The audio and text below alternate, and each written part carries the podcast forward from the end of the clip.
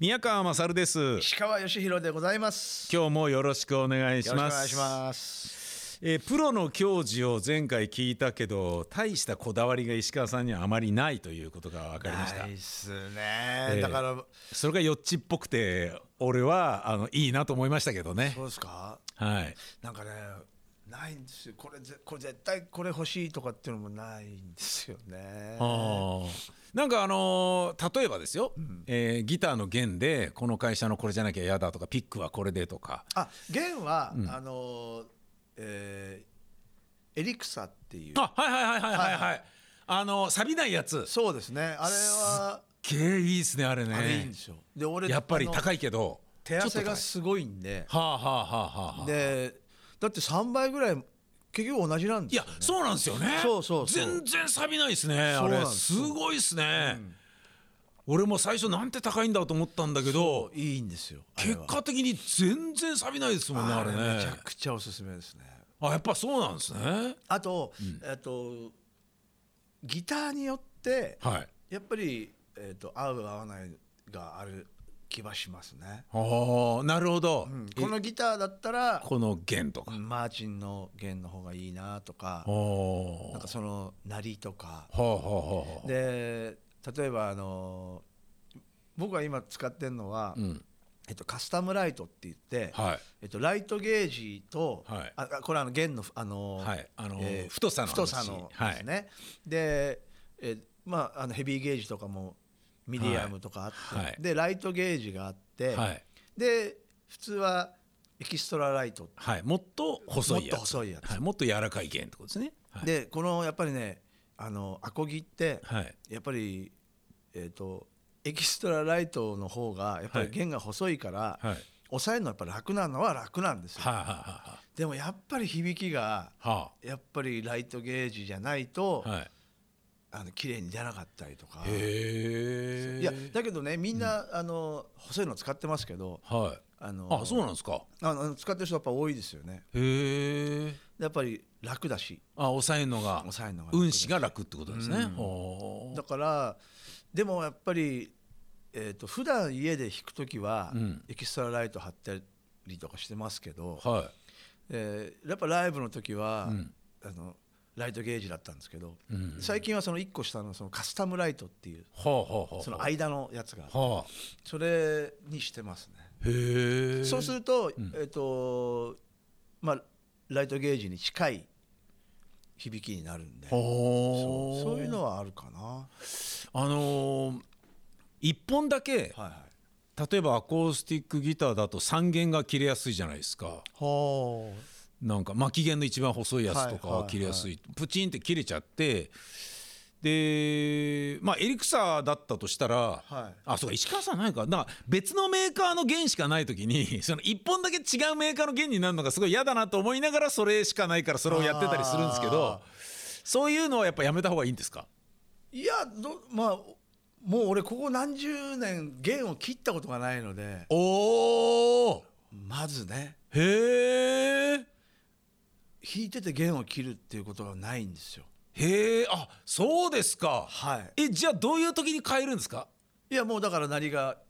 あのくたびれてきたら、もう変えます。へえで、ライブの時は、ええもう、えっと、ライブのたんびに変えます。へええ何がくたびれてきたらってどうどうなるんですか、あのね錆びてるわけじゃい。ないんでしょう、ん、錆びてるわけじゃないんだけどやっぱりはい弦がくたびれてきて、はいあのージャリンっていう感じがなくなってきてはあでもこれも面白いんですけど、そはのいジャリンっていう感じがなくなってきた状態が好きな人もいるんですよ。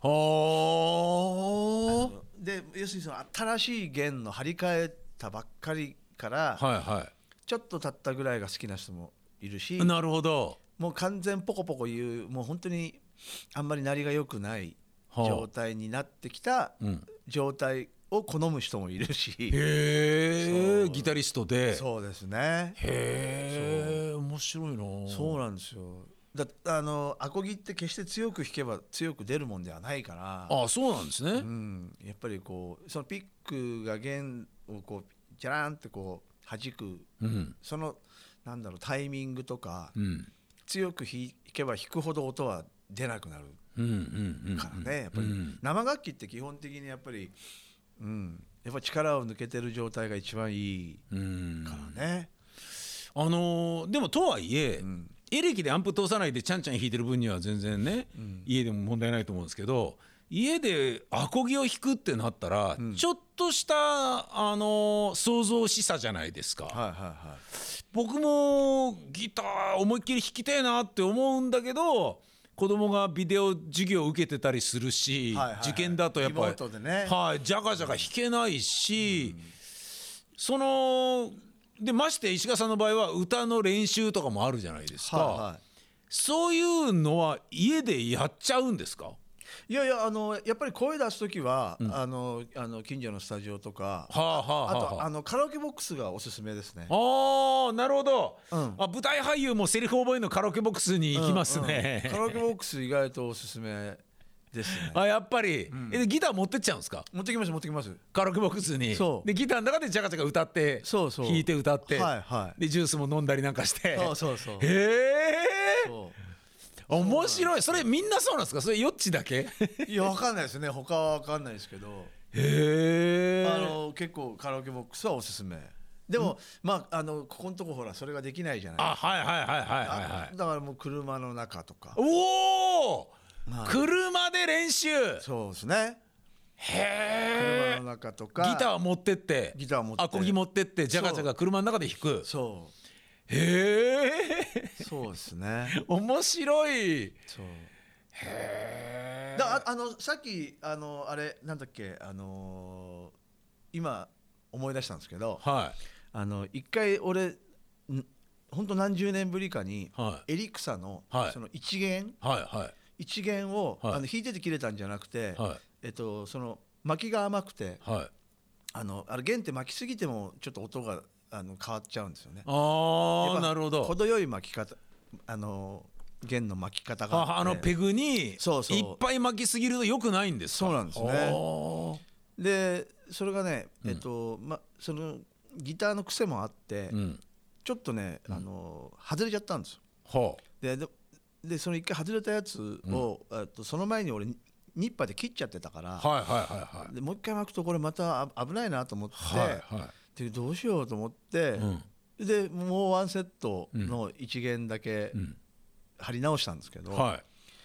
でこれって1本ずつってないのかなって言ったら、いうんなんかあのあのネットとかのはいなんかあのメルカリとかはいはいはいはいはなあのお俺そういうのいやんないから分かんないんですけど、はいそういうとこで、うんエリクサの、えっと現単体売りとかいはあ なんかあるらしいですね。へえそうなんだ早く言ってよなんて言ってなるほどねそうだ今あの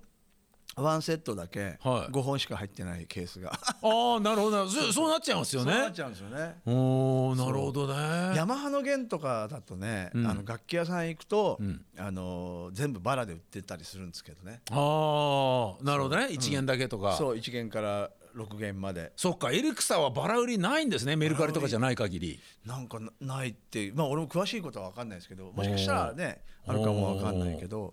そうこの間そういえばあ久しぶりにその1弦が外れたなと思ってうーんそうなんですよ弾いてて切るってことはほとんどもうないけどうーんそう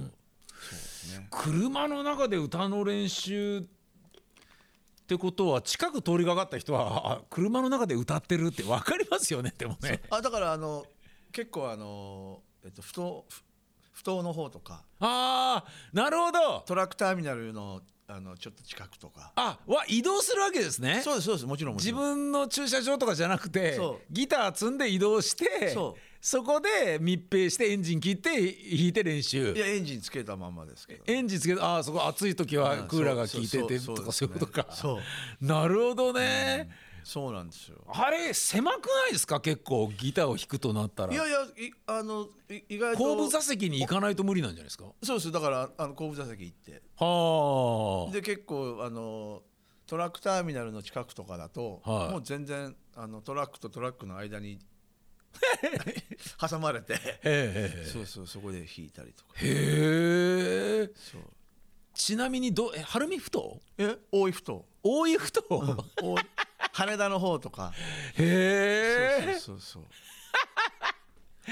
これは面白いなどっかで見かけたら俺だったら絶対声かけますけどねそうそれ昔から俺そうですよあの橋の上とかあのえっ、とあの「幸せについて」って歌があるんですけど、はそういうのとか車の中で書きましたねいへえ車の中で書いたりする曲も結構当時からそうなるほどね、そうなんですよでそそそのすごい気に入ってた橋の上は、もう今あの止められないですけどおー昔はねなんかあのーまあ、前にも話しましたけど演劇の練習もどこでどうやればいいとかみんな分かんなくて、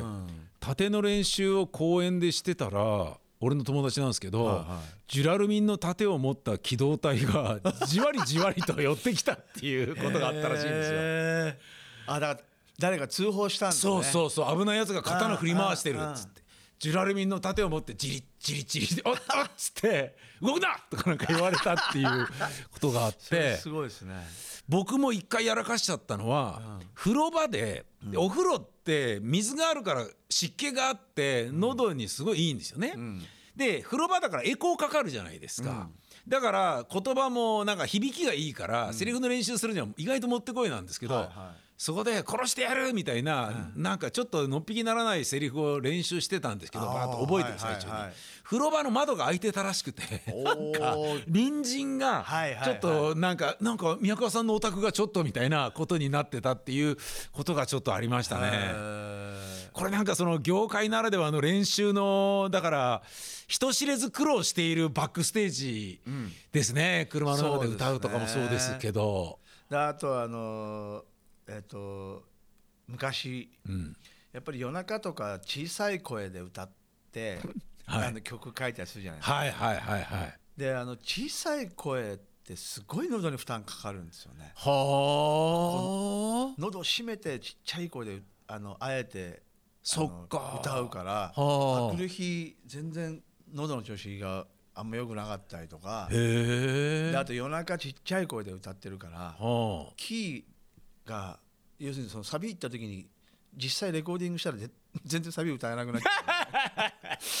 そう出ないみたいなそうそう20代の頃とかそれでもうしょうがないから急遽転調させたいとかへえそうたまーにですけどへえあやばいこれっていうでもそのあのディディレクターとかが、でもしかもこれメロディーいいから、これなんとかしようっつって 苦肉の策でとかありますよね。なんかサザンオールスターズが確か桑田佳祐がはいアンプつけたエレキを鳴らすことができないから、アパートの窓ガラスにギターのネックを押し当ててでその振動でで弾いてるとそのガラスでちょっと共鳴するじゃないですか。はいはいはいはい。それそれを聞いてギターの練習をしてたみたいなこと言ってましたよ確かへアえ。パートの窓ガラスに当ててとかなるほどね。みんないろんな苦労をやっぱしてるんですねいやね試行錯誤してるんですだ。ねからドラムスの人とかどうやって練習するんですかいやもう大変ですよね。まああの今でこそ、ええあの部屋で練習できるあのあの音がこうヘッドホンしてああれ練習そういうのがあるんですね今あるんですよ。すっごいいいのが。へもうえ思いっきりシミュレとした音が。へえ耳に返ってくるんですねそうですそうですそうです。弾いた通りの感じの音が耳に返ってくる、あそれはいいですね多分昔の人たちはもうもうこの膝の上とかでとかとかとかとかとか。そうですよねあとこうあの一個こうえっ、とパッパッとあの何歳んだろう卓球のラバーみたいなのがついてて、はいはそいはのいラバーをこうトコトコって叩いて練習はいはいしたりとか。はいはいはいまあでもねそのすごいお金持ちの家の子子とかは、家にドラムそのままああ防音して防音設備入れてそうそうそはうあたまにそういう人もいたけど、うんでも基本的にはもうドラムの練習って本当大大変ですよだからスタジオ入って練習しないと、はあそうですよね、であとはもうずーっとこうテレビ見ながら膝の上を叩いてたりあおーの雑誌とかはいはいはいはいよく雑誌叩いてるの見ますね、漫画本とか叩いてたりとかあとラッパもラッパも大変ですよね。ですよねであのラッパの人は、あのえっと小さい防音の部屋あだあだからあこういうようなそうそうそうはああはああいうはあはのでやっぱりやったりとかなるほど最近やっぱあれ多いですよねへえ部屋に防音ボックス立てて、そうですねなるほどねだけど俺さあ俺はやっぱりなんかそのそその景色も何にもないそこに長い間い いい入れないからああなるほどそうだけどそれだったら多い不当の方がいいということになっちゃうんですね全然いいっすね、あそうですか、うん全然もう一人でぼーっとしてへえそうそうなんですよ意外とねあのストレス解消にもなるし、へえそうなんですよあのー練習すんのが、うんえーあんまこの曲練習して楽しくねえんだよなみたいな曲があったりするんですか、そう、えーっとこねの曲は練習するの楽しいな乗るなとかあそれはあのああのリハーサルの時とかはいは、まあ、正直ああるかなあるんですね自分のなんかねそ曲うなのにあの自分がもうほらもうどんぐらい書いてきたんだろうだからはい、あのじ自分と共に成長しない曲とかもあるんですよやっぱり。ああなるほど、はうん、あのーななうまく言えないんだけどあその20代の時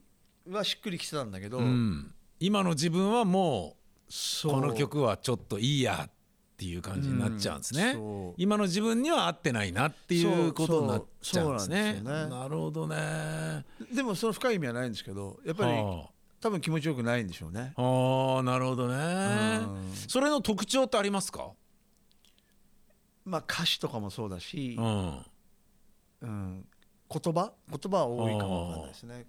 なんかあのメロディーラインとかうんコード進行とかで、うんあこの頃これ俺好きだったんだよなみたいな思い出が過去の作品を見たらあるあったりするんですか特徴がそれとも全然なくあのー変わらずなんですいか、やいやいや、えっと、一時期は、うんあのあのビートルズのジョージ・ハリスンってギタリストはいねはジョージがすごい大好きな時期があっていはいそれであのディミニッシュってコードがあるんですよ。はいでそのディミニッシュっていうコードって、はまあ、例えば、いまあ難しいやつですうんあのはい場面転換に、はあのこう使ったりするんですよいね。はだけど、はいそのジョージは、はいあのメロディーの中であはいそのディミニッシュを使うんですよ。ほでそれがそのやっぱりディミニッシュってすごい複雑な音が出るから、ーはあのすあんまりそのメロディーラインに重ねるといはい違和感があったりするんですけど、はいだからこう A メロと B メロの場面転換の時にディミニッシュを使うことが多かったりとかしてはあはあはでもそのジョージの使い方が素晴らしいなと思ってうん真似したくて、あうんで一時期、うんあのディミニッシュのコードをすごいあの使って曲書いてうんでディレクターからうん「しかもうディミニッシュいらんいいよ」って言われた なんでなんでなおん前デでィミニッシュ多すぎるよお前」って言って。あそう、うんなんでそんな言われる筋合いないじゃないですか別に よっぽど使ってたんでしょうねそういうことかそういうことそうい言うことわずには折れないぐらい使ってたってこと そうそうそうそうだからそういうのとかはおーありあるかなだからそのディミニッシュコードじゃなくてもあもっと収まりのいい普通のコードでいいじゃんっていうそうあのこと普ですね通のセブンスはあはあはあはあのセブンスであの、置き換えが効くわけですねそうことが多いですねであー聞かないことももちろんあるんですけどはあはあでもあの聞くことも多いしあはだからそなんでお前これ普通に E7 でいいじゃんみたいなあああなるほどね、 なんかそういうのはあったないなんかもうディミニッシュもいいよって言われた時があったなへえ面白いなそうなんですよリズムとか、んなんだろうな曲調とかによる好みの移ろいとか年取ってこういうのが増えたなとかありますかうーんそうだなテンポが落ちたとかあテンポはね確実に落ちてると思うあな、ー全体的あのに全体的に、あの同じ例えば120のテンポだとしても、はい20代の時のそのこうカッカッってこのタッタッタっていう、はいこの前で撮る人もいるし、はいジャストの人もいるし、うん遅れる人もいるし、はあはあはだからでもそのタイム感体のそのタイム感あはうん遅くなってると思いますね。うーん若い頃はもう早く早くってもうすごいスピードのあるものっていうのを無意識にあのだだそれこそディレクターに止められるぐらい「お前早すぎるよこれ」って言われるぐらへいえ前のめりだったけどへだんだんだんだんリズムがこえう多分体感も遅くなってると思いますね。へえだからやっぱりあのーまあ今って楽器弾けなくてもうんあのー音楽作れる時代じゃないですか。はい、はもいうコンピューター DAW でで、ねはいもうもうとにかく曲だってもうメロディーさえ、はい、ねでもう歌だってこうん全部こうコンピューター上ではい音が合わせられるじゃないですか、いやそんな時代なんだけど、うんやっぱりねあのそのさっき言ったこの「タンタンタン」のうん「タン」っていうのをうん僕と宮川さんが、うんこの「タンタン」のリズムが合わせて、うんせーので「タン」ってやっても、うんこの「タン」がうん絶対微妙に違うんですよ。うーん宮川さんの「タン」とうん僕の「タン」っていうのが、うんでその微妙もう本当にもう分からないぐらいのうんズレが、うんやっぱり層になるんですよね。ああそうすると、うんやっぱりそうあの生でバンドで人間が、例えば5人集まったら、うん5人の120のテンポがあるんですよ。なるほどねでやっぱりせーのでそのずらすっていうのを、うんコンピューター上でも全然できるんだけど、うんでも人間のその微妙なズレって、うんうんせーのじゃないと出ないんですうーよ。んドンってなったのがうんふわってこう広がるんですよね。うーんみんな違うから。うーんだからやっぱりこうあのあったかみとかがあったりとか、うんうんやっぱりこうギターもうん宮川さんが弾くジャーンと僕の弾くジャーンはうん同じリズムでもジャンが違うんですよへえねピックが弦に当たる瞬間とかへえそういうもんなんですねと俺は思っててだだからそのやっぱりこう70年代のあちょちょうど昨日キャロル・キング久しぶりに聞いててはやっぱりそのなんだろうな、まあ、60年代とか70年代の音楽って、あうんこうスピーカーから出てきた音が、うん楽器の配置が見えるんですよね。はあはなんかあここにドラムがいてあはあでここにあベースがいてみたいなだからで疲れないし耳もおえ音が薄いってこと楽器が少ないってことそういうわけじゃなくていやいやそういうわけじゃなくてやっぱり生で撮ってるから、ああそういうことかう、ん、なんかねあーまあまあ古い人間なのかもしれないんだけどやっぱりデジタルでこうか完璧にぴったりに作ったものって、うんやっぱり層的には薄いですようーね、んなるほどね、うんやっぱりそういう気はするああ、そうかでもやっぱり生身の人間が、んやっぱりこうアプローチするものって、うんやっぱズレがいいんですよねうーんだからもうジャストでぶつけてきたって、うん絶対ずれてる絶対ずれてるんですあよねー耳もそうだし体の体幹もそうだしでうんそんな全員が合うわけがなくて、あの今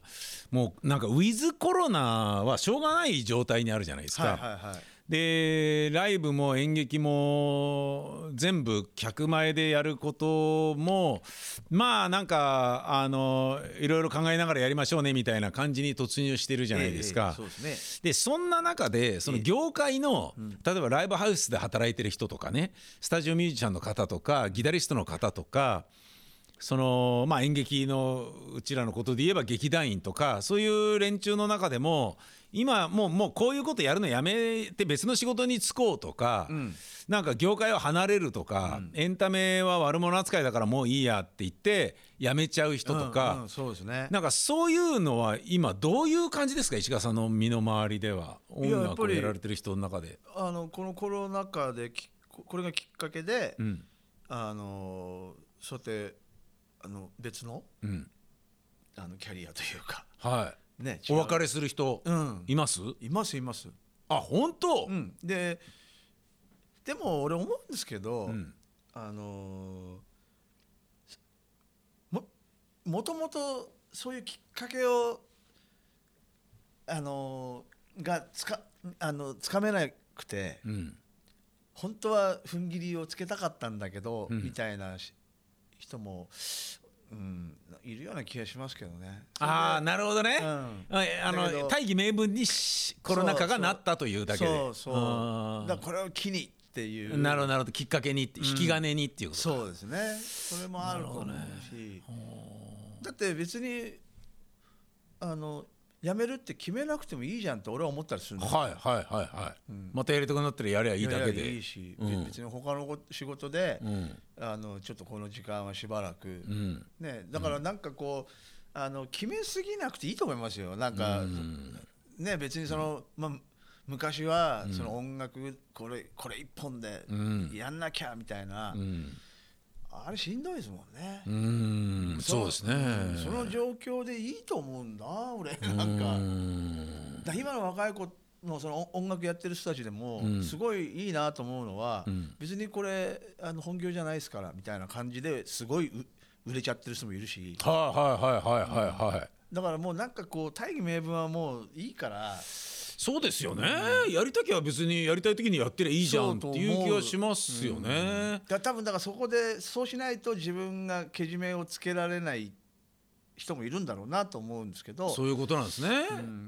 でもそんなだから音楽そのものがなんかプロを目指さないとやっちゃいけないみたいな風に自分を追い込んじゃってるのかもしれないですよねそうだって音楽なんて自由だもんそうですよねそうですよね、うん本当とりわけ南アメリカとかに行ったらもうただみんな歌いたいから歌ってるってそう弾きたいから弾いてるそう踊りたいから踊ってるっていうだけですもんねそうなんですよ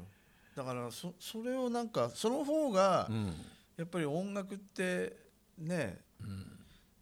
だって絶対あのいい曲が売れるわけじゃないから、うんうんうんそうですねうん本当にその時のあの時代の空気とか、うんなんかあるいろんな相乗効果があの、そうです重よねなってでだから別にいいんですよあの、やりたければやれば、うんなんかまあ河本大翔もまあ売れてる曲がいい曲だとしたらカップラーメンが一番いいラーメンってことになるよっていううん、そう ね。名言がありますからうんね。そうですね。ああ、そうかもしれないな。なんかそんな感じ。そうやるれてみたらそうだなってていう感じですよね。思いますね。なるほどだからこれからもっとそうなるんじゃないですか。このだ多分だから元には戻んないと思いますよ。俺ああなるほど、ワクチン3回国民全員が打とうとも、うん、なんかそのコロナ禍でうん目覚めたものもいっぱいあるわけで、うんうんうんねそのだってリモートだってこんな成立しちゃうんだっていそうですねだから別に元に戻す必要もないし、うんうんうんうんその時自分ができる、うん、楽しみ方が一番いいんじゃないかなと思うんだよな、ううんんでよくテレビとか見るとみんな言うじゃないですか、んいついつ元の暮らしにとかはいって言うけどはいはいはいいや戻んなくていいと思うしうん戻らないと思いますよ、おーうんだからこうねでもやっぱり生のあのものっていうか、うんあの舞台とかライブとか、うんその生身の人間があのアプローチするものは、うんあの絶対そこでしか得得れないしう、んうんそれは変わんないと思うんですよね、うんそうですねそうですね、ただその形は変わってもなんか寂しくないですかその仲間が、コロナが理由で音楽やめてちょっと別のキャリアスタートしますとかって言っていなくなっちゃうことでなんか寂しいって感じたりはしてませんかこの数年で。いやいや寂しいと思えば寂しいから、うんあのでも自分も同じその人みんなそうじゃないですか、うんなあの自分だってどうなるかわからないし、うんうんうんだからあんまりそこまで悲観的には、なんかやめようって思ったことあります石川さんあこれやめた方がいいかなって思ったこととか なんかなんかの表紙にもしくはなんかなん何かで精神的ダメージを食らってやめようってもう歌えないとか厳密にああでもやめる勇気はなかったんだろうなと思うんですよねだからあのやめたくないあそのいろんな理由付けをしてはある時気づいたのが、い、うん、あ俺やめたくないんじゃんっていうことにたどり着いたんですねなるほどう、ん、そのやめようっていう理由を探しって探して探して探してはなんでこんな理由探してんだろうって思ってい。はあやめたくないんじゃんお前っていうああのを気づいたっていうのはありますけど、あ。おなるほどうね。ん、もうずいぶん前ですけどへえ。今は続けようとも思ってな いしやめようまとあも、だから続いてんでしょうね。うん、全然そういう気がする全く思わないですねいやもう50過ぎて絶対続けてやるぞとかって言って鼻息荒く思ってる人ってなんか続かなそうだもんだってあーねえだから全然逆にのねえ柳に風っていう感じの石川さんみたいな砂腹筋的な方がなんか続くんでしょうねきっとねっていう気もするなあそうだから全然あそう、全くって言っていいほどだからやめようとも思わないしうーん続けようとも思わいいなでいすしへえ自然とそういう日が来るんだろうからほっといたって85歳になったらどうですかもうわかんない生きてるかどうかわかんないけ どうなんですかね逆にそこから頑張っちゃうかもわかんないですねいやそうですねこっから俺はみたいな、そうですねうんなんかでそうなったらそうなったってその年齢しか出せない味が出そうな気もしますしそうでねすよねそうっていう感じはしますけどねあ意識しないで、えーやめようとも思ってないし続けようとも思ってないよっていうことですね、全くその通りですねえーだできっとだから続いてるんだろうなっていうことなんでしょうおそらくでしょうね、もうすごい感謝はしてますけどねそのキー下げずにいまだに歌わせてもらってるとかいやーねそうだなんっだて50過ぎて結構悲惨なボーカリストいますそうよなんですよまあでも多分体質とかうんね、あるんでしょうけどだからやっぱりそういうのって発声をあの続けてても、うんやっぱりああるんだと思いや残念ななことになっちゃってる人いるじゃないですかそうそういっぱいなますよね酒やけしちゃってそとうですか、ねなんかうわーみなんかみっともないみたいなねいっぱいいますよね全然ないもんな石川さんの場合はな今のところですねだからそれは、うんだから考えない方がいいんじゃな いじゃあってことなん ですねなんですねきっとねそうなんですよはいまあ、結論は考えない方がいいよっていうことみたいですねはい、ありがとうございましたありがとうございました宮川勝です石川義弘です内政ボーイズです